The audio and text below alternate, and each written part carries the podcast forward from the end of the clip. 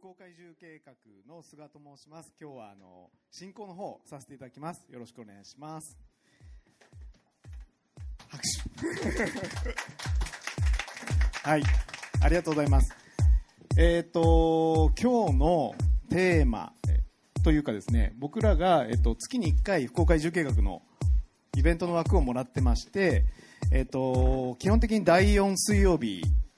毎月第4水曜日が、えっと、福岡移住計画のあの枠というかをもらってます。で、えっと、ここにも書いてあるんですけども、えっと、僕らのテーマは一貫して12月まで新しいまちづくりというテーマの軸を作りまして、まあ、あの福岡を面白くしようとしている人たちとか、まあ、これからそういうことをやろうとしている人のヒントになるようなトークをやっていきたいなと思ってます。で、えっと、前回は、えっと、北海道の東川っていう町からゲストをお呼びしたんですね、えっと、旭川から車で30分ぐらいの場所なんですけど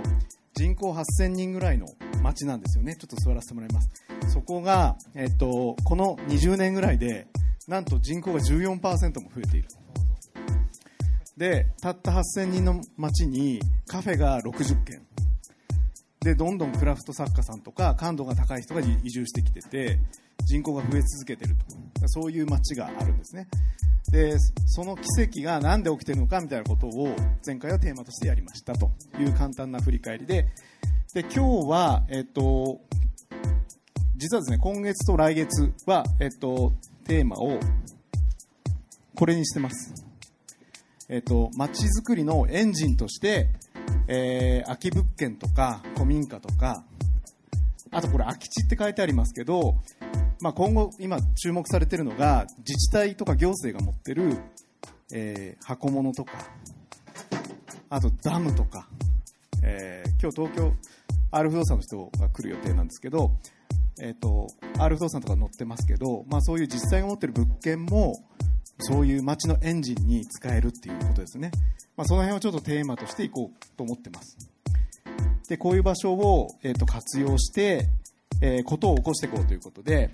えー、と今日のテーマは、えー、と3つぐらいありまして、地元不動産を活用しているゲストをお呼びしてます。すごいゲストをお呼びしてます。で、えっと、活用してみての知見、それからまあ、積極的にちょっと失敗も含めて、えー、お話しいただきたいなと思っていて、あと場を作るってことは街づくりにとってどんなことが起きるのとか起こそうとしたけどこういうこと起きなかったねみたいなこととかあとは不動産活用っていうものは物件そのものじゃなくてやっぱ地域でやることなので地元とのこう付き合い方とかそういうのもやっぱすごく大事だと思うんで、まあ、その辺も含めてちょっとお話ししてもらえばなと思ってます。で、えっと、じゃあ始めていきたいんですけど、えっと、移住計画のあのこのイベントは一方的に話を聞くだけじゃなくて皆さんとゲストもそうですしゲストのみなあの来ていただいてる皆さん同士も友達になって帰ってほしいなと思ってます。なので、えっと、積極的に聞きたいことを聞いてほしいのでちょっと準備運動をしようと思ってますといつもやるんですけどよろしいですか？えっと隣の人とペアになってもらって、えっ、と、今日、えー、ゲストに、これちょっとぶっちゃけ聞きたいよね、みたいなことを、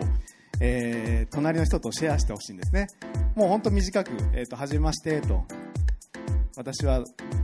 〇〇でどこから来ました、と。今日これ聞きたい。どうしても聞きたいよねっていうのを、ちょっと、隣の方とシェアしてもらう。ってことをやりたいと思います。じゃあ、えっと、3分ぐらいお渡しするので、1分半ぐらいずつ自己紹介と、今日ゲストにこれ聞きたいっていうのをちょっと、あの、シェアしてもらえると嬉しいです。じゃあ、隣の人とペアになってください。よし。じゃあ、えっと、時間になったので、始めていきたいんですけど、ちょっとそのゲストにこれ聞いてみたいっていうのを、超短く紹介してもういいっていう人、隣の人がもしくはこれ、おいありがとうありがとう。じゃあ、二人。えっと、高校2年の太田彩香と言います。お願いします。えっと、まちづくりをする人たちの職業のそのイメージとかで、なんかその、今世間的にはその医者とか弁護士とかってすごい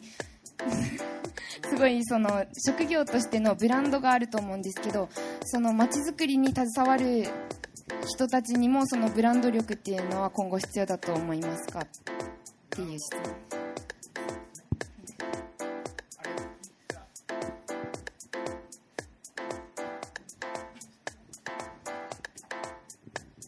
あこんにちは、えっと、九州大学4年の浅田と申します。本日はよろしくお願いします。で僕が聞きたい質問は、えー僕自身きょあのゲストハウスとかあのそういったことに興味がありまして最近そういう、まあ、ゲストハウスだとかリノベーション空き家の再生などリノベーションがすごくすごく増えていると思うんですよね。で今そのブームになっているとしてこれがその先どうなっていくのか今淘汰されてしまうのかっていうとところをちょっとお聞きしたいと思っています。よろしくお願いします。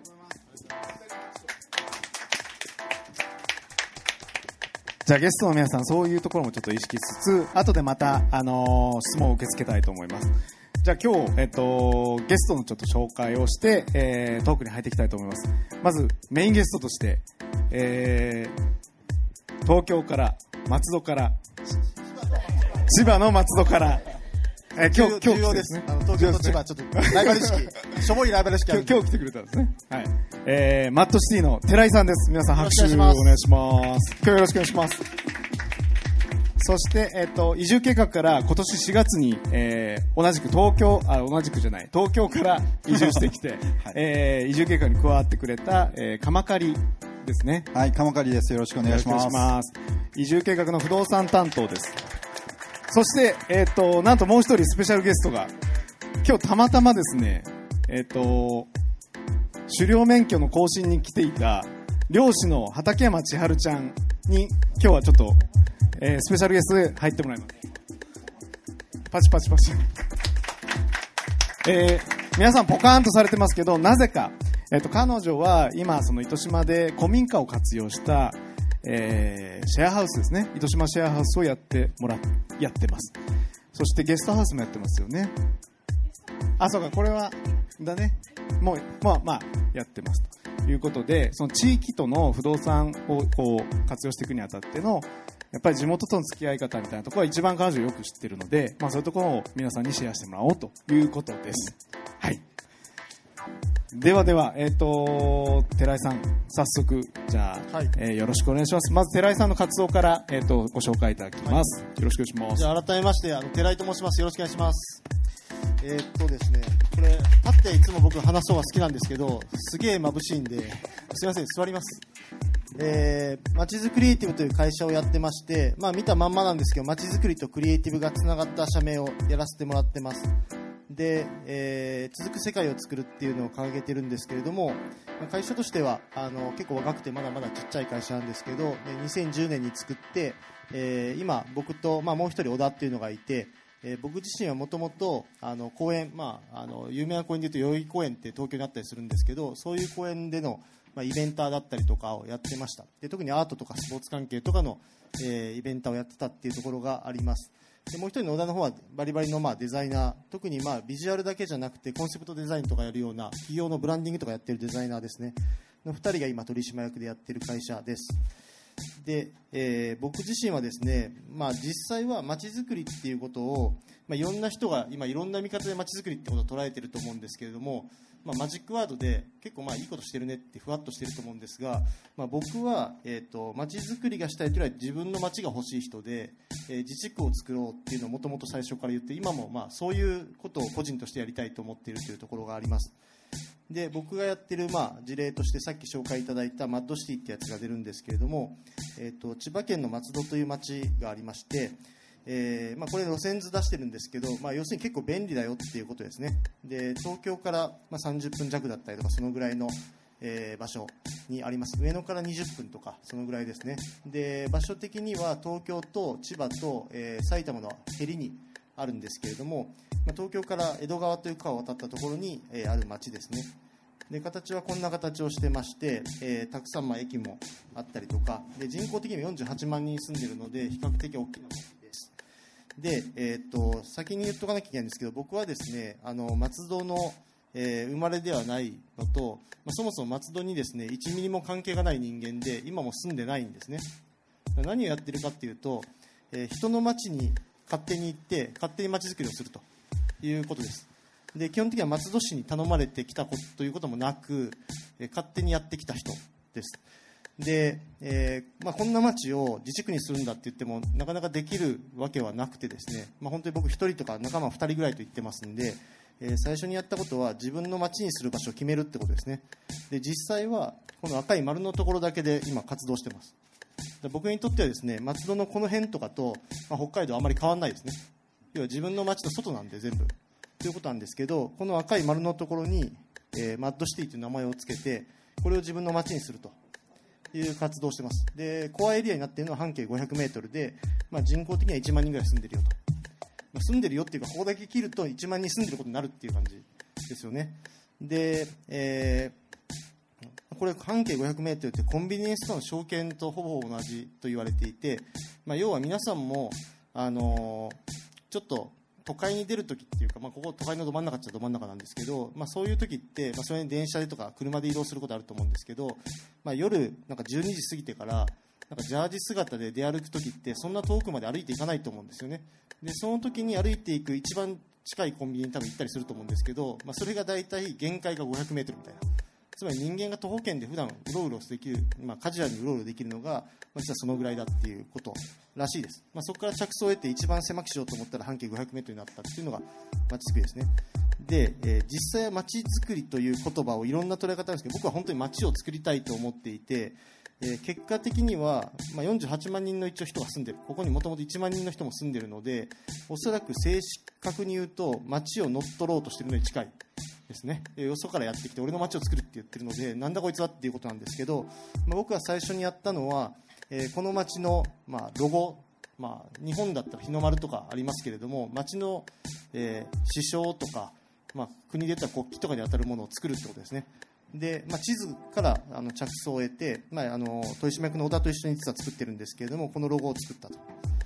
でこれが、えー、松戸って実は宿場町でして松戸塾っていう昔宿場だったんですけれども、まあ、これとマッドシティというものは僕は基本同じだって言ってます。あのマッドシティを現代的に言うとあ松戸塾を現代的なマッドシティになると言っているので、まあ、よく地元の人とかに同じはずねえじゃんって言われて一応僕が言い張ってるのは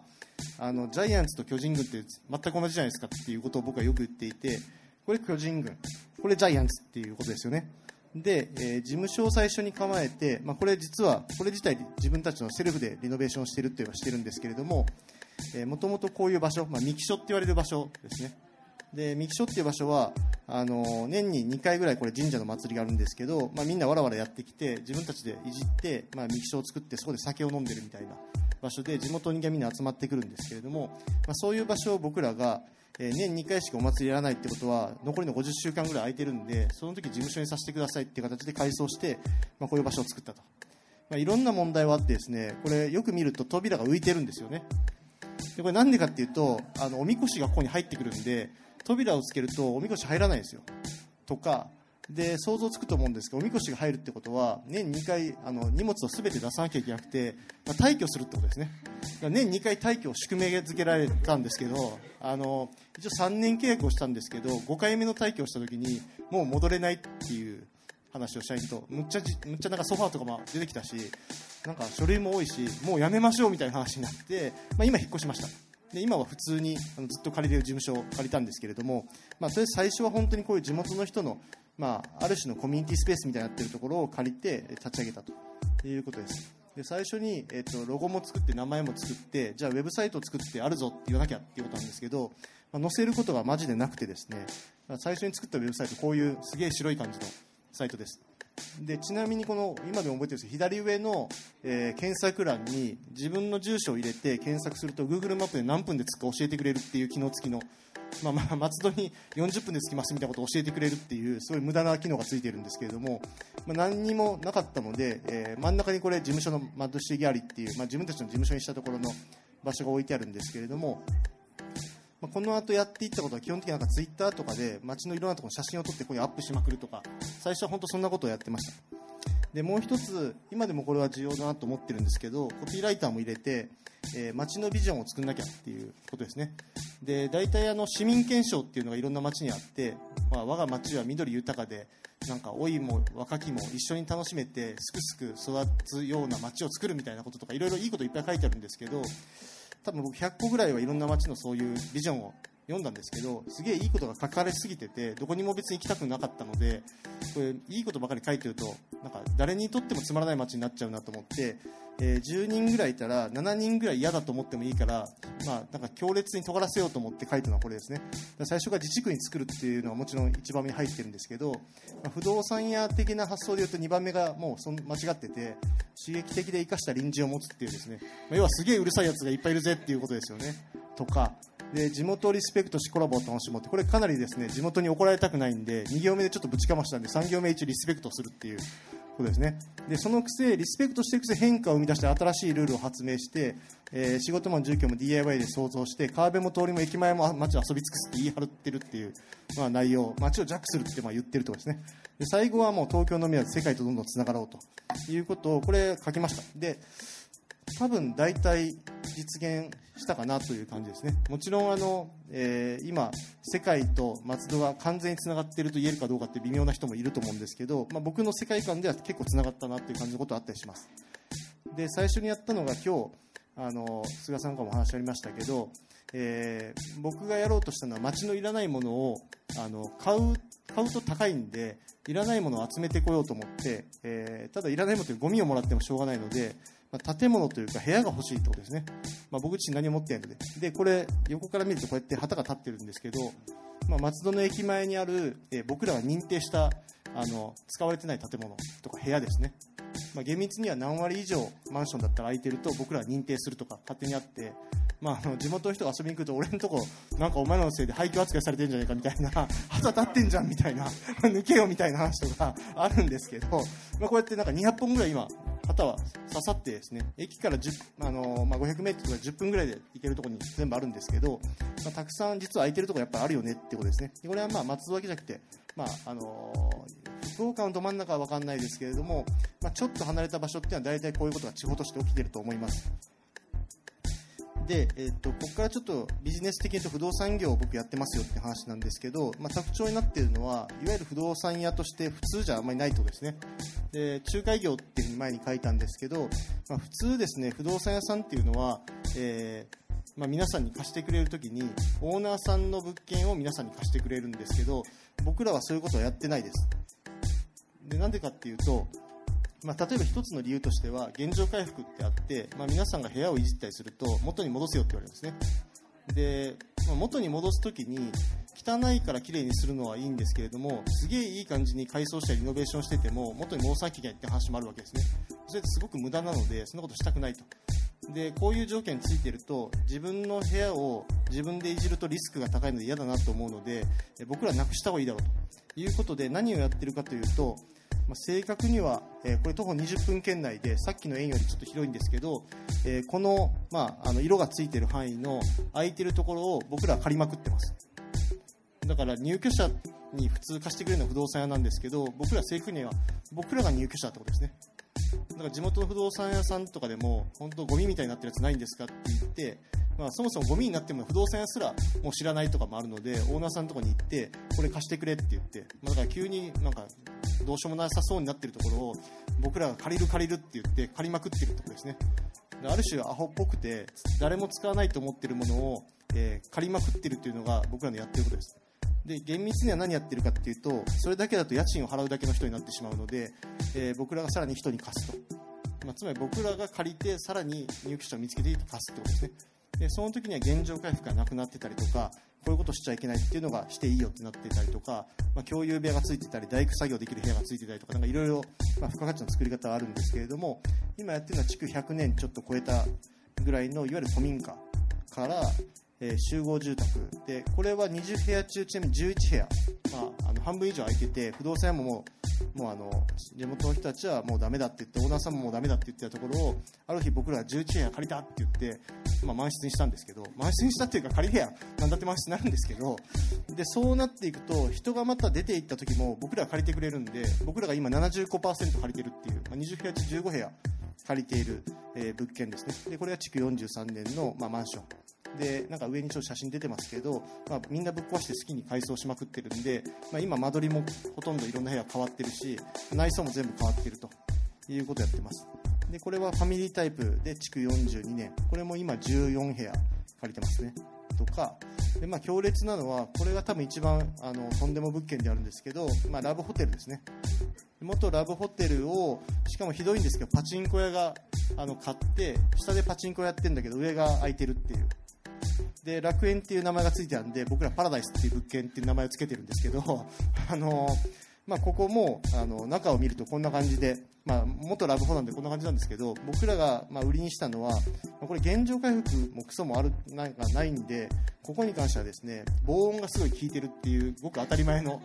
ではっきり言うと別にお金かけてるわけじゃなくて僕らは物件を見た時にこの物件名前をどうやってもちろん彩りマンションって名前のはずもないしもちろんマッドマンションというものはないし、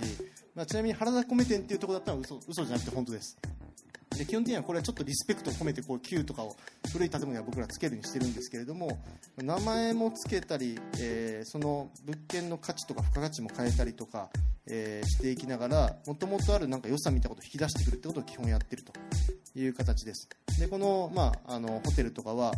えーとですね、他の物件で音を出しすぎて追い出されたような人たちがどんどん集まってくるっていう謎物件に今なっていてですね、まあ、あの僕らの思っている通りではあります。で、まあ、そういう中であの住んだ人たち、まあ、当たり前ですけど刺激的な隣人が多いんで普通にやると迷惑になるんですよね。で喧嘩になるんであの喧嘩されると面倒くさいんで先に知り合いになってもらうって方が僕ら楽なんです。だから知り合いだったらちょっと今から音出していいかとか今日はやめてくれって話もあるのでとにかくお前らつながってくれということであの手この手でいろいろと横つなぎをするんですけど、まあ、大体ゴミをきれいにしようぜとか掃除とか一緒にした方がよくねとかそんなことをまあ言う。みんな困ってるからですね、まあ、そんなことにつながっていきながら、まあ、改装していくと、まあ、当たり前なんですけどみんな改装が上手くなったりとかあいつの部屋いいらしいから見に行こうぜとかそういうことが起きるので、まあ、ある種のコミュニティとしてみんな改装するのが当たり前だし、まあ、手伝ってもらおうとか床張るのはあいつがうまいらしいとか機材は誰が持ってるらしいとかなんかそんなことが起きてくる、まあ、こういうことをやりながら僕は何やりたいかっていうとえー、まあ僕の新しい自治区に住む人を増やすってことですね。そういう人を集めてくるってことを基本やってます。でもう一つはそういうことをやってるとあの街のいろんなところをやっぱり使いたくなるんですね。さっき空き地って話もありましたけど。一方でそういうことを考えてると街の人たちにすげえ怒られたりとか睨まれたりするのであの睨まれるとなんか嫌な噂とかも立てられるので、まあ、やってることは全部一緒なんですけど先に仲良くなった方がいいっていう。だから会いに行くってことですね。で僕やったのは町の町内会長たちを集めて、まあ、自治区を一緒に作ろうっていうことを、まあ、まろやかに言う。あの 皆さんがもともと地元を守ってたんで、まあ、町としていろいろ言ってるけど俺たちで町を変えましょうよみたいなことを言って勝手にいろんなことを決めていくっていう、まあ、チームを、まあ、作って、えー、町内会サミットみたいなですね。18個ぐらいの町内会の人たちが入ってるんですけど、まあ、そこで使われてないいろんな場所を使っていこうと。で特徴的なやつで言うと例えばこれはあのアウトドアウェディングって言われる、まあ、あの河川敷で結婚式場結婚式やろうぜってやつなんですけど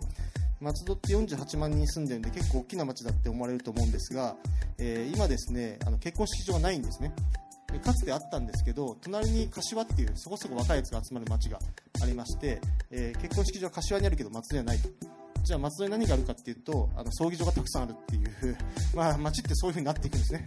だからちょっとやばくねえかっていう話をしてなんか死んでいくだけの街じゃなくて、まあ、そういう生まれるとか人がなんか人生を始めるみたいな場所を作りたいじゃないかっていう話を、まあ、して、えーまあ、こういうことやると大体近隣から苦情が来るんですけど近隣の町会長が全員で列席して結婚を祝うってことになってるんで誰も文句を、まあ、厳密には町内会長は偉そうなんで俺たちは文句言わせない。これで誰にも文句言わせないぞって言って OK 出ちゃうんですけど本当はその町内会とも縁がないマンションの人とかどう思ってるのか正直で分かんないです。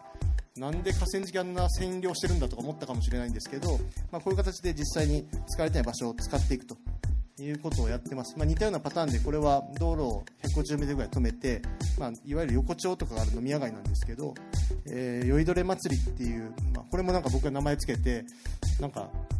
そういう祭りできたんだとか言われたんですけど、まあ、言えばすぐできますからね。なんか上りとか作ってまあ、祭りができたみたいな感じでこれ1000人ぐらい人が集まって路上で飲んだり、まあ、ビールサーバー出たりなんか DJ ブースができたりとかなんかいろいろやってるような祭りだったりしたんですけどこういうことやったりとか。あとアーティストが、まあ、あの東京だと怒られそうなことでも松戸でもできるよみたいなことを、まあ、実現しようぜって言って右上これ、まあ、企画としては、えー公園人が入らない公園を簡単に変えるには真ん中にすげえ高いポールを立ててそこからなんか紐がいっぱい出てきてそれが1万本ぐらい公園の周りにわーってなったら巨大なテントっていうかサーカステントみたいになるじゃないですか。簡単っすよってアーティストが言ったんですよ。すげえ簡単だって話になってやってみようと思ったんですけど構造計算したらそのポールが絶対に折れるってことが分かって。じゃあどうしようって言って地元のおっさんにやっぱりその町会長と話すんですけど俺そういえば重機メーカーの役員だったって言い出してもうなんかほとんどタダでこのバカでかい重機をなんかそのおっさんが借りてきてこれに全部結びつけて上に上げれば大丈夫だとか言ってこれやったんですね。ちなみに動画ではちょっとこれ残ってるんですけど夜になったらこれが揺れてて いや結局構造計算上ダメで ダメだダメだとか言いながらエヴァンゲリオンの首都襲来みたいなのとか言いながら僕らが事故はなかったんですけど1日でちょっとこれは終わりましたけど、まあ、そういう無茶なことも、できるような公共機関の使い方をしていると。いうことです。でそんなまあネタがいろいろ溜まってくると、まあ、こういうお部屋が空いてるよとかこんな出来事があったよとか、まあ、こんなイベントがあるよって話もあるので、まあ、ウェブサイトにそういうものを載せつつ、えーまあ、こういうところで情報発信しながら、まあ、人が来てくれてるというようなことがあります。で今一応やってるのはえっと、まず僕らがあの部屋を何軒ぐらいというか何部屋ぐらい借りたかという結局71軒今借りてます、えーまあ、中仲介を途中したこともあるので全部じゃないんですけど、えー50軒以上部屋を借りていて、まあ、その70以上の部屋のうちの9割ぐらいが、えー改装可能、まあ、現状なくしちゃってるってことですね。で、えー今まで200人、まあ、ちょっとぐらいの人が松戸に僕らのせいで引っ越しをして、えーまあ、あの海外に出ていったゲアーティストを見ればもちろん東京に戻ったって人もいるので、まあ、137人ぐらいが5月の20日の時点では、えー松戸に増えたと、まあちなみにこの5年間で松戸48万人いるんですけどあの松戸に増えた人数は400人なんですね。だ松戸でこの5年間で増えた400人のうち137人ぐらいはうちだってことですね。ということです。であの内訳的にはもう会社員が2割しかいないっていう、まあ、不動産屋的にはかなり悲惨な事態が起きていてまあこういろいろ大変なわけですよねどう見たって。謎の職業がいっぱい並んでるんですけど、まあ、でも逆に言うといいのは街づくり街を作っていこうと思うと例えばこう建築の人間図面引いてほしいとかあのイベントやるときに音楽音響やりたいとか,、まあ、なんか絵も描いてほしいイラストレーターとしてホームページ作りたいとかなんかいろんなことが必要になるんですけど人揃いここにいるとなんか最近増えたのは着付けの人が増えたとかなんかそういうポツポツポツポツあと靴を作る人が増えたとかなんか徐々にやっぱり増えててこの街だけである種いろんなことが実現できるようになっているということがあります。で、えっと稼働的にはまあ99%ちょっと超えるぐらい。まあ、要はあの70部屋がずっと埋まり続けてるっていうことですね、もちろん引っ越した時に3日間空くとか、なんかそういう話はあったりすると思うんですけれども、まあ、ずっとやってると、だから僕らは家賃をもちろん払い続けてるんですけど、まあ、それ以上に家賃を僕らは入居者からもらってるので、ね回していると。いうことです。でこういう努力をしていって、えー2014年からはとりあえずあのそういう補助金とかそういうのなしに回るようになりました。なので、まあ、あの分かったことは2014年を境に松戸から出ていく理由がもうなくなったってことですね。それは僕らは松戸に居続ける方が儲かるので俺たちはもう出ていかないぞみたいなことを、まあ、言えるようになったと。でよく街づくりってあのやっぱり出ていく人の方が圧倒的に多くてあの最初にかかった時に一番儲かっているとなんか地元の人間にいろいろ面倒くさいこと言われたりとかなんか役所のお金が減っていくんですとかいろいろあるので出ていくんですけど、まあ、僕ら出ていかない続く街づくりを、まあ、やろうとしているってことです。で最近の事例だと、まあ、その古民家の中でクラフトマーケットが、まあ、入居者の人がやっぱりクラフトの人だからなんですけどできたりとか、まあ、マンションの屋上を使われてなかったところに、えーやっぱり住んでる人に料理人がいるからですけどビアガーデンを作るようになったりとか、まあ、ここはあとヨガの、えー教室に使われたりとかなんかいろいろあるんですけどもともと使われてなかった建物の中の、えー屋上とかそういう場所自体もイベントスペースに生まれ変わっていったりとか、まあ、あとこれはなんか地元のその町内会長たち集めた結果なんか盆踊りがなんか一つ復活してメメガ盆踊りみたいなやつですね。10個ぐらいの町内会が集まってなんか2500人ぐらい集まるみたいなよくわかんないですけど盆踊りが復活してなんか1年目1日だったんだけどなんか2年目だったらなんかフェスっていうのがなぜかついてて もうなんかいろいろおかしいんですけどどフェスが先みたいな話はよくわかんないんですけどあと 2days に気づいてなってるみたいな。なんかそういういろいろと地元の人にもある種の影響ができてるとかそういうことがあります。で、まあ、あとは改装のことで言うとだんだんと最初いたのはやっぱ建築の人とかデザイナーとかえ芸術家とか多かったんですけど、まあ、最近は若いあの夫婦で引っ越してきて、まあ奥さんがリノベーションとかしたいんだけど自分だけじゃできないよっていう話もあるので、まあ、そうなるとよその施工会社とか入れるよりはもともと僕らの住民に仕事を振った方がいいし、まあ、僕らはその人たちからお金をもらってるんで家賃を。その人たち仕事を振ったらそのお金を僕らは取れるんで取りっぱぐれないと。だから一緒に仕事しようぜって言って、まあ、建築の人間とか集めて施工部隊を作ってます。まあ、そこでなんかいろんなお部屋を実際見れるとかあの実際にリノベーションした人、まあ、入居者なんですけど会えるとか、まあ、設計一緒にするとか作るとか、まあ、そういうリノベーションのサービスも最近やってます。でこれなんかスーモの、え中に、えーいろんな街の特集みたいなやつがあって、まあ、松戸周辺エリアっていうのが出てるんですけど、まあ、ここになんか200人以上のあごめんなさいアーティストクリエイターが移住するなんかアートの街って書いてあって、まあ、別にうちの名前が出てるわけじゃないんですけれども、まあ、かなり俺らだなみたいな影響をまあ与えてるということですね。でちょっと飛ばしていってもいいのかな？あのこの辺何言ってるかっていうとあの海外の街づくりとかの事例で、えー日本と結構特徴的に違うのはあの日本ってなんかまあ、なんでしょう東京駅の周辺であの三菱主産がやってるとか六本木立で再開発を起きて街づくりやってるとかそれ以外でも、まあ、地方で街づくりやってますけれどもなんかいお金持ちがもっと来てほしいとか綺麗なお店が来てほしいとかって話が多いんですけど海外ってなんかもっとぐっちゃぐちゃなものを、まあ、お金儲けるより暴れる方がうまいみたいなアーティストとかが集まってきたところになんかいろんなクリエイターが集まってきてそうするとなんかカフェとかできてきて売り込むようななんか代理店とかやってくるみたいななんかこういう構図が結構あって、まあ、実際アメリカのニューヨークとかってマンハッタンの中でもなんか倉庫街がどんどん金融都市になっていってそうすると周りのなんかボロボロだったところにアーティストが移っていってみたいな話ってちょくちょく聞かれると思うんですけど実際そういうことが起きてると。ま一方で海外はこの後アーティストが出ていてこうやって最後スーツ着たやつしかいなくなるみたいなもう悲惨なことがやっぱ起きる。これジェントリフィケーションって言われる話題なんですけれども、まあ、要はお金をお金が回るような街づくりを作りたければお金を、えー、と縁がないなんかヨレヨレの T シャツ着ててよくわかんないやつらがいっぱいいる街が最終的にはお金が儲かる街だって言ってスーツをビシッと締めた、まあ、ビシッと着たサラリーマンが集まるエリなんかサラリーマンというかビジネスマンですね。集まる街ができるんだとかそういう話ですね。で僕らはまあ要は最初にその街になんだろうエネルギーを与えてくれる人をどうやって集めるかっていうこととその人たちがいつまでもいてくれるようにどうしたらいいんだろうってことを基本は考えてるということはあります。で実際には、まあ、こういう順番に多分なったんですけどあの今アーティストとクリエイターと、まあ、お店作りたい人と、まあ、若いカップルが欲しい部屋とか広さもあの条件も全然違うので実際1年とかごとぐらいに僕らの仕入れの、まあ、一番中心も移ってて最初はまあ住めるよりもアトリエで使えたらいいとかなんか木工作業できればいいんだっていう話だったりとかだんだんとなんかあの DIY ができる部屋が欲しいとかなんかテナントがやっぱ欲しいねとか、まあ、今大体この4つ目の段階ぐらいまで来てる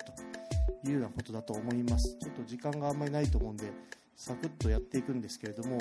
まあまああの基本的には 街のなんかあのダメな街って基本的にはいいところはないんですね。これはもう言うんですけどであの街づくりで頑張ってるおっさんとかもいるんですけどそういう人たちが全部失敗したからダメなんですね。だから街にいい人もいい場所もないので、えー何をやるかっていうとダメなものを集めてダメすぎてすげえぞみたいなことを言うのが僕らってことですね。基本的にはそういうマイナスを集めまくってプラスにするっていうやり方を基本取っています。でその時に結構丁寧にやらなきゃいけないんですけど、まあ、いろんな課題がある中で街づくりをやっていくまあ、仕組み、順番みたいなことを僕らなりにやっぱりこの5年ぐらいでずっと作り続けていて、まあ、意外と真面目です。なんかリサーチするみたいなところとか、エリアの設計をするとか、ロゴを作るみたいなクリエイティブやるとかっていうところが始まって、拠点作ったり、イベント作ったり、まあ、コンテンツ作ったり、地元人と接点持ったり、情報発信したりと。で、こうやってやっていくと、まあ、実は、僕らの場合だと空き家をなんか活用して不動産やってるねっていうところをよく見ていたことがあるんですけど、それってこの辺の話なんですね。だから僕らからすると準備を散々した後にやっとビジネスができるよっていう話であって、まあ、段階的に言うとなんかこういう最初の1番目のリサーチするとか2番目に情報発信していくとか、まあ、いうことがあって初めてビジネスとか、えーあとはそこにいる人の,、まあ、あの仕事が増えてくるとかなんかそういうことが起きるよねっていうことを、まあ、思ってます。ということで、まあ、僕らのやってることはこの全体像をまあ知って、えーあとは最終的にはあの出ていくんじゃなくて、えーその場所にまあ乗っ取ってずっとそこでいる方が儲かるんだって言って居座る街づくりになりたいということを今やらせていただいているということです。で、まあ、紹介としてはいくつかやらせていただいていて、え2011年ってからやってるのが、まあ、千葉県の松戸、まあ、僕らの本社がある松戸なんですけど、まあ、それ以外でも、えー栃木の方で去年ちょっとお仕事させてもらったりとかあと継続で今年もやってるものでいうと、えー埼京線って埼玉にあるんですけど、まあ、JR 東日本と一緒に仕事を、まあ、それ町一つというよりは沿線全体をどうやって作り変えていくかみたいなことを、まあ、仕事をさせてもらってたりとかあと九州だと佐賀県の武雄っていう実は今日ちょっとあのそこからの帰りなんですけれども、えーまあ、市街旧市街の温泉のエリアで町づくりやっていくということを、まあ、去年から、えー引き継ぎでやらせていただいたりします。はい、ということで自己紹介を兼ねて、えーお話でした。ありがとうございます。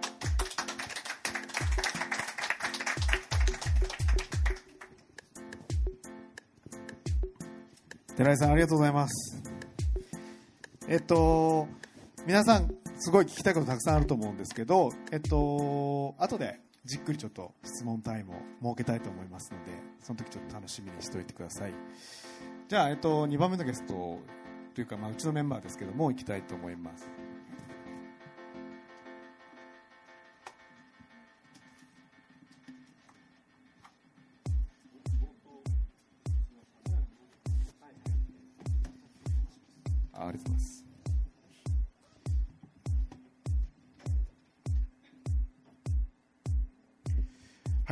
えっと、ここから10分ぐらい簡単に、えっと、移住計画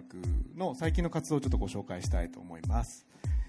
えーちょっと僕の方から、えっと、おさらい的に今、移住計画何をやってるかということなんですけども、えっと、移住、まるまる移住計画が京都から、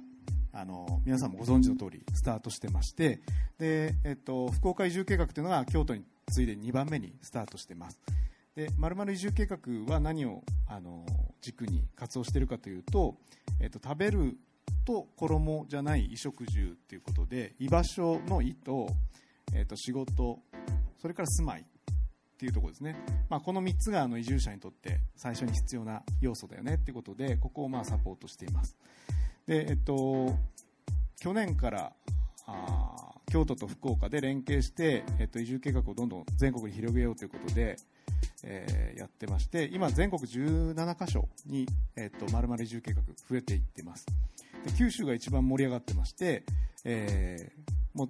大体全部できたかなっていう感じですね。でポイントとしては、えあまあ、これはあ、まあ、移住計画いろいろこうやってるんですけども、あくまでも、えっと、行政じゃなくて民間が、えっと、移住者を増やそうという活動をして、で行政があ後ろからこうサポートしてもらうような関わり方でえやってますという形です。で、えっと、今年の8月で僕は福岡に家族で移住してきて、ちょうど丸4年になるんですけども、えっと、だんだんこう周りに移住者の仲間も増えていって、えっと、東京で会社をやってたんですけど、まあ、その本社も今年福岡に移して、えー今こう移住者のメンバーがどんどん増えていってますと。で、今年ですね、えっと、福岡移住不動産っていう、本当にこう寺井さんの活動とかをお手本にというか背中を見させてもらって、えっと、福岡でも面白いこう不動産の活用みたいなことをやっていこうというトークを、この秋に寺井さんとニュー不動産展っていうイベントをやらせてもらったんですよね。えっと、渋谷の光栄でやらせてもらって、まあ、その時にご一緒した縁がきっかけで今日に至ってるんですけど、その時に皆さんみたいにこう聞きに来てくれてた メンバーがつかつかとトークが終わった後来てくれて、で、えっと、それが今日の鎌借りなんですけど、えっと、そのトークショーをきっかけに、えっと、今年の4月に東京からすげえ大きい会社辞めて、こっちに移住して飛び込んできてくれました。で、今日は彼に、えっと、この後のちょっとトークを任せたいと思います。じゃあ、鎌刈り君お願いします。はい。皆さん、こんばんは。鎌刈です。えっと、僕もちょっと座ってさせていただきます。で、えっと、そうなんです。去年の、えっと、秋に、えっと、渋谷の光栄で、あの、不動産のイベントがありまして、僕前職不動産、後ほどちょっと説明させていただきますけど、えーで、単純に、まあ、面白そうだなと思って、不動産の勉強しに行きたいなと思って行った時に、ちょうどお二人が喋られてて、で、僕別にこの4月で、えっ、と、この福岡に来て、福岡移住計画として活動している予定ではなかったんですけど、そのつもりではなく、まあ、あの、挨拶をした流れで、えっ、と、もう早くも1年たと、と1年弱ですけれども、な、気がつけば、まあ、寺井さんの横に座っているというような状態になっているいうことですね。あの時のトークもやっぱ寺井さんの話が面白すぎてさっきみたいにでこれはやりたいって思ってでその時にやっぱり鎌刈君来てもらいたいなと思ってそこからトントンって感じですよね。はいでえっと、簡単に自己紹介しますと私鎌刈達也と言いまして僕は大阪の生まれです。で、えっと、この3月まで東京で、えっと、書いちゃってますけど東急不動産っていう不動産デベロッパー東京のいわゆる、えっと、福岡でいう西鉄さんみたいなもんですけども東京の、まあ、私鉄系の不動産会社で、えっと、不動産デベロッパーということで開発業をやってたんですけれどもそれをやめて、えーこの4月に、まあ、ここにジョインしているというようなことです。でまあ、あの分譲マンションの用地仕入れたりとか、まあ、計画したり販売したりとか、まあえーですね、これもマンション京都とかです。で、えっと、東京でシェアオフィスの開設とか運営とかあとは、まああの高齢者住宅とか、えーそういうものをあこれさっきのは青山でこっちは品川なんですけどもやったりとか、えーこういう高齢者住宅とかをやってきたんですけれどもなんかあのーまあデベロッパー各社いてまあ割と不動産業っていうとこうやっぱりこう都会でやるのが分かりやすくてお金儲けの形としてもすごくシンプルで、えー、と金稼げるっちゃ稼げるんですけれども、まあ、今日のテーマにありますようにその地域にもそういうお宝なものが眠っていてやはりそういうところの価値っていうものも、えー個人的にはこう発掘したりだとか可能性とか、まあ、ポテンシャルあるだろうというふうに思ってまして、まあ、いわゆる、えー大手の不動産デベロッパーじゃできないような、えー不動産っていうところに、えー飛び込みたいなということで、えーと私は来てます。で福岡移住不動産ということで何をやってるかというところの説明させていただきたいと思いますけれども、まあ、あのさっきありました通り衣食住みたいなところをさせていただいております。で、えっと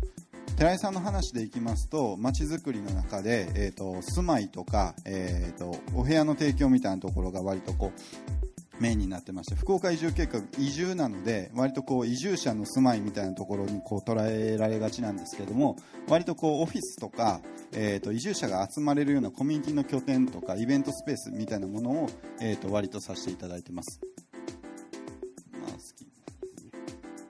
で、えー、と簡単にいきますと,、えー、とライズアップケアというのがこれ糸島にございまして、えー、と今日ちょっとチラシを配布させていただいているんですけれども、えー、と明日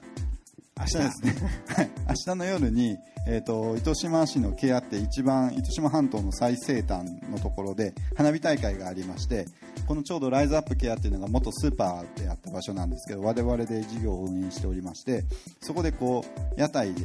えー出させていただいたり、えー、とジャズのライブとかをさせていただくというようなことで、はい。はい、もしお時間よろしければお願いいたしますとい。うところお願いです。しますでえっとライズアップの話をさせていただきますと,、えっともともとスーパーだったところにこのようにあの屋台を出させていただいたりだとか、まあ、オフィス空間としても、まあ、コワーキングみたいな形で使っていただくとか、えーそのようなこともさせていただいてます。あとは企業の合宿とか、えー大学の合宿、えーそのようなことでも、えー割とこう人気がある施設です。あとはウェディングとかですね。さっきもあの寺井さんのところでもありましたけれどもこの拠点を使ってウェディング。割とこう地域がこう海に近かったり山に近かったりもするのでそういう自然環境なんかもまあ生かしながら、えーこういう活動をしているということですまあ、ちょうどこれを始めたのが去年の1月に千春ちゃんにコミュニティマネージャーになってもらってスタートしたのが、えっと、去年の1月だよね。だから1年半ぐらいあの経っていますと。でもともとはなんかこんなウェディングとかやるなんてとかなんかそういうコンセプト全くなかったんだけどその場ができてそれぞれのこう移住者の得意技みたいなのをこう持ち寄って活動しているうちになんかこういうものがどんどんこう生まれていったみたいな感覚がありますと。はい。で続いてがこれは福岡市西区今宿ですけれども、えー、とこれがシェアオフィスです。もともとあのビルこのビルの3階でさせていただいてるんですけども、えー、とずっと空いていたところに、えー、と私どもで、えーシェアオフィスということをやってます海辺のシェアオフィスということで、えー、と送っていただくと。もう海辺。目の前です。海辺しか言っとらん。海辺です、はい。で海まあ、こん辺、な感じで。海辺っていう会社が入ってる。そうですね。しかもね。そうです。まあ、こんな感じで、はい。まあ、あの波の音を聞きながらはい。のワークスタイルを、まあ、提供しているでやっぱりあのなここも2年ぐらい空いてたんですよ。もともとは、えっと、バイクブロスっていう会社さんが持っててバブルの時に買い上げてでそれが他の不動産屋さんに移ってるんですけどやっぱりこう今宿で、ね、この旧唐津街道のこっち側なんあの海っぺりなんでなかなかここにビルがあるって地元の人も知らなかったりとかしてて行かないと。で、えっと、たまたまこのビルの横にあの R 不動産さんの紹介で住むことになって実は隣が空いてるらしいということでで2年も空いちゃってると。で東京から東京の時はもうあの246の高速道路の横のオフィスで仕事してたんでもう排気ガスを吸いながら 仕事してた人間からしたらこんなお宝はないねということで1回サブリースの交渉を不動産屋さんにお願いしたんだけど1回断られたんですよ。サブリースがやったことないんでって意外とやっぱり福岡の不動産あのまだまだ保守的なところがあってで半年後にまた空いてたんですよね。で2回目トライして僕らがあの責任持って借りるんで全部責任取りますと。なんで、えっと、サブリースさせてくださいって交渉して成功して、えっと、去年の4月からスタートしたっていう感じですね。今大体20組ぐらいのクリエイターとで、あと今度 5, 5階に増床して、えっと、3階と5階を活用していくって形になってます。で、えっと、3点目はこちらが天神のフットというところです。あのすぐ道路挟んで向かいにあるんですけれども今日もあのパンフレットを出していただいてます。これが西鉄さんとの共同事業でここもあの西鉄さんのビルなんですけどずっと空いていた、えー、と半地下の、えー空間なんですけれどもここの有効活用できないかということで、えー福岡移住計画と西鉄さんの共同で、えー昼間はシェアオフィス。で夜はこういうあの企業さんのパーティーとか、えーこういうイベントですね。企業さんの説明会とか、えーテストマーケティングとかで使ってもらえるというようなことをしています。あとはこれは下、えー東京の下北沢にあるシェアオフィスです。もともとうちがずっとあの下北からスタートしてで、えっと、4年前に移住してきたんですけど私があの移住するって言ったら社員が半分辞めちゃったんですね。でガバッとスペースが空いたんで、まあ、ちょっとそこを、えー有効活用しよう有効活用ですね。と いうことで、えっとクリ最初はもう一人しかもう社員も反対して社長シェアオフィスとかやったことないのに絶対無理っすよと。で案の定最初半年ぐらい一人しか入らなくて、えっと社員からもディスられまくったんですけど今やえっとえーっとですねこれですね、えっと大体か今年は結構過去最高をマークしてて今4 50組ぐらいにこう到達する勢いで。そうですね。ねはいはい。であとはいどうぞはい、でこれがまたあのエリア飛んじゃうんですけど茨城県の大子町というところで福島県とのあのほぼほぼ県境で茨城県の中でも一番北なんですけれども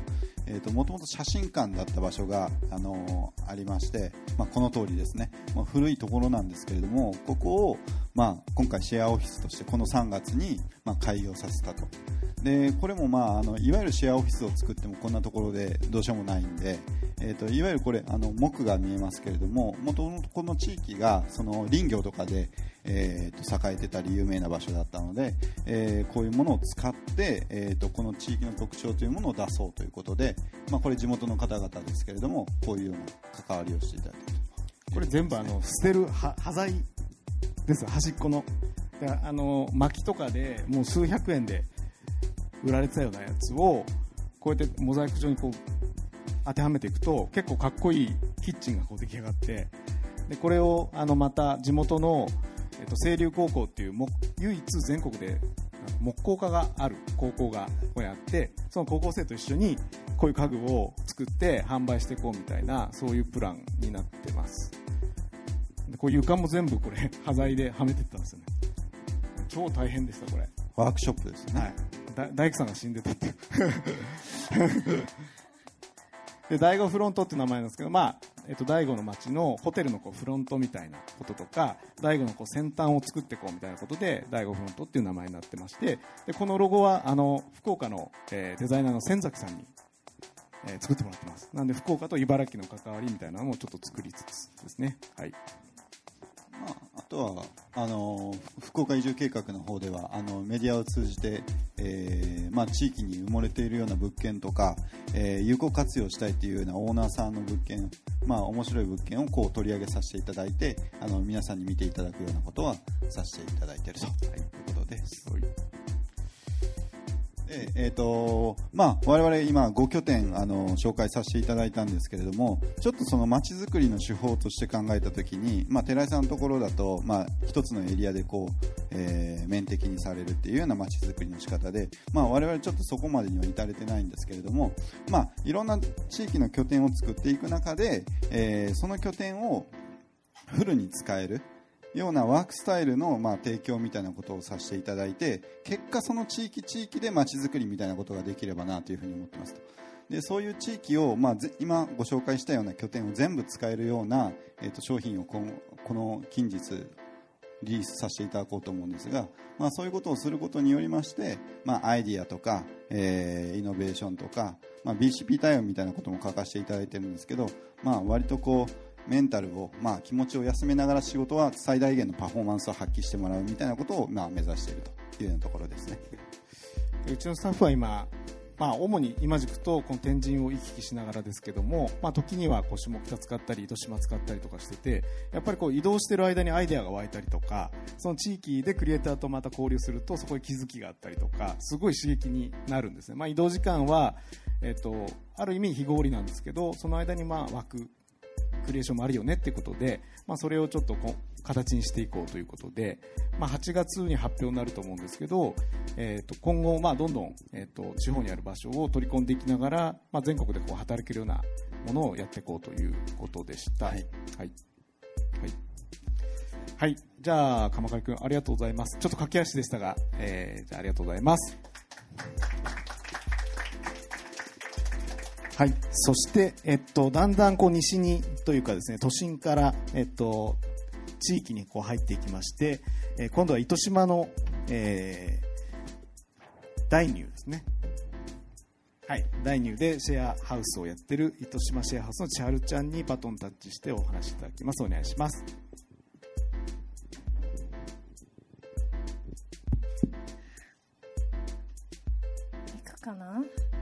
えー、今日本当飛び入りで参加させていただきました。糸島から参りました。畠山千春と申します。よろしくお願いいたします。出るかな？出ますか？あの本当に今日たまたまあの、まあ、私こう見えてもあの新米でイノシシを取る漁師をやってるんですけれどもあの今日本当たまたま狩猟免許のあの更新のあの講習会があったんですね。で普段あの山にいるんでなかなか街に降りてこないんですけど 今日はたまたま街にいたんで久々にあの寺井さんにお会いしようと思ってふらっと遊びに来たらなんか千春ちゃんも喋らないみたいな感じになって。捕まえたみたいな。そうです。すいません。そうなんです。でたまたま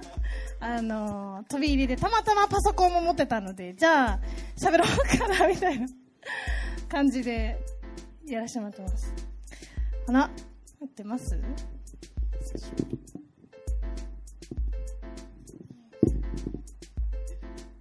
さっき出たんですけどね。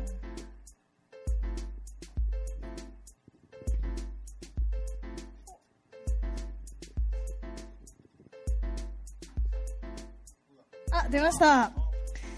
じゃあまああの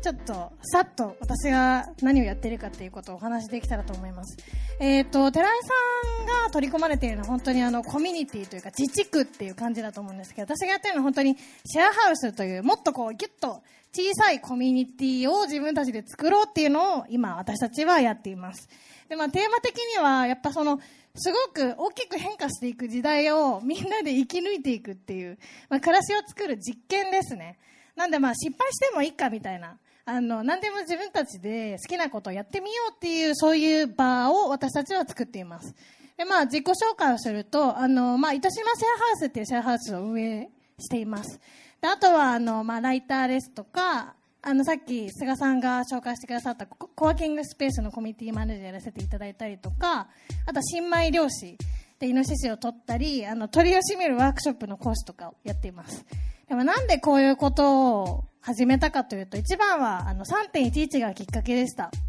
で、私はもともと関東出身で3.11の時は横浜に住んでました。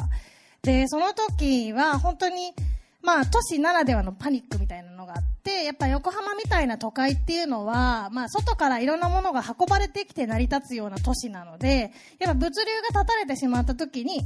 っていう時にお金持ってても全然役に立たないじゃんみたいなことをすごい強く感じたんですね。例えば、水が飲みたいなってなっても、あの、確か震災1週間後ぐらいに、あの、放射性物質が水道から検出された時に、あの、水の買い占めがあったんですよね。で、自動販売機とかからもう水なくなっちゃうみたいなとこが起きて、やっぱお金持ってても買うものがない。で、やっぱり物が余ってても周りの人が信頼できない。まあコミュニティがなかったんですよね。信頼できるご近所さんがいなかったから、こう必要以上に物を買ってしまって、まあ、一時期こう、都内に物がなくなるみたいな現象があって、やっぱなんか、そういう中で暮らしていくのなんかちょっと嫌だなって思ったんですね。で、多分私、まあもう2011年だから5年ぐらい前ですけど、あの、やっぱ自分がこれから生きていくであろう何十年かの間に、またこういう大きな震災が起こらないとは限らない。で、そういう大きい震災が起きた時に私は都会に住んでて、果たして次は生き延びられるのかなって思った時に、次は死ぬかもしれないなって思ったんですね。まあ、私はもともと前職が NGO、NPO 支援の会社で働いていたので、まあ、都会にいながらずっとその東北の被災地の情報をずっと発信し続けて募金を集めるのが仕事だったんです。やっぱりその現場の情報を見ていくときに、たまたま私は横浜だったから生き延びられたけど、直下型地震がもし東京にいたときに起きたら、ちょっとやばいんじゃないかなっていう気持ちがあって、まあ、それで、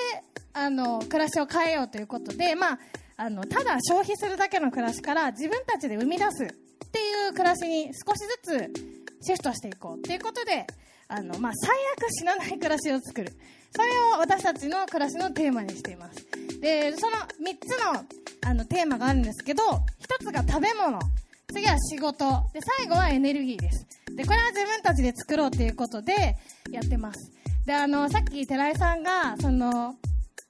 あの、マトシティにいる住人たちが会社員が2割しかいないと。あとはみんなアーティストで、みたいな感じでちょっと笑いが起きたと思うんですけど、我が家のメンバーも会社員はほとんどいません。で、まあ、えっ、と、ここにいるメンバーもだいぶ変わったんですけど、一番左が、えっ、と、漁師兼料理人。で、その隣の女の子が着物の着付け師さん。で、右の男の子が音楽家。で、真ん中の子が写真家。で、そのその隣が農家。で、右の女の子が酒蔵で働く蔵人です。で、一番右の私も漁師で、あとはライターとか、あとは、まあ、アクセサリー作ったりとか、そういった活動してるんですけど、みんな手に職を持った、まあ、職人みたいな感じですね。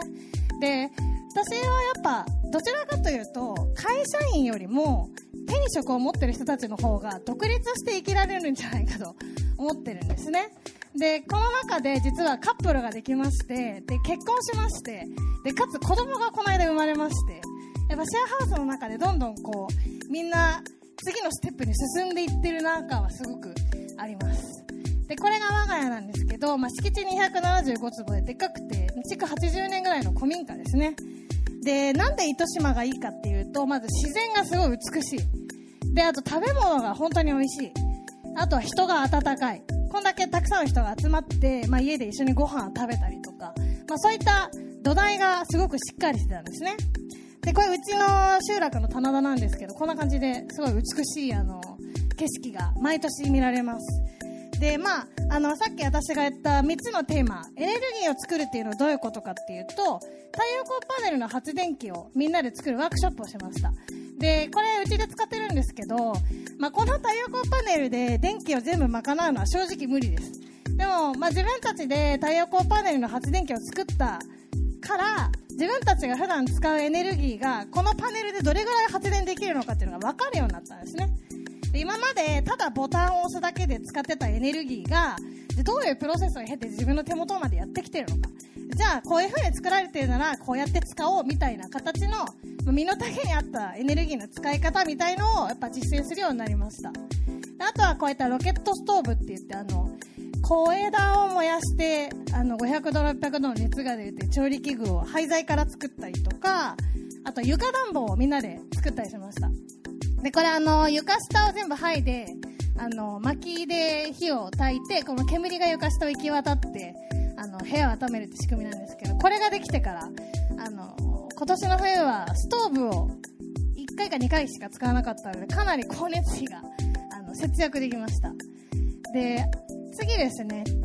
仕事を作るっていうことです。で、私たちの暮らしの中で大事なのが小さな仕事を作るということです。で、まあ、私の仕事、まあ、こうやって書籍を出したりとか、あとは、あの、うちヒロインでマルシェを開催したりとかしてます。で、手に職を持ったメンバーがいるんで、あの、左の写真の真ん中で歌ってるのは、うちの元住人の音楽家の男の子なんですけど、彼はこういう場を利用して、歌って仕事を作る。あとは料理人が料理を出したりとか。で、この右側の写真は、あの、写真家の女の子がうちをスタジオとして使って仕事したりしてるんですね。